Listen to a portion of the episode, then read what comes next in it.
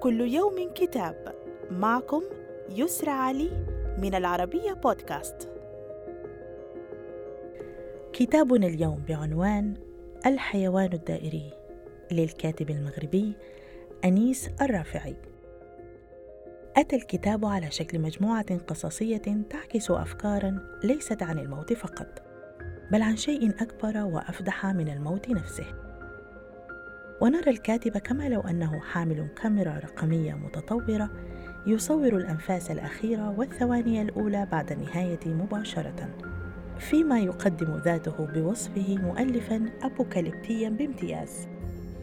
وباعتباره رساما ساخرا ومخبولا لأدب عوالم الواقع المرير الذي تناهبته الفوضى والجوائح والشرور والخراب والمرض والخواء والسيناريوهات الفظيعة والانهيارات المفجعة.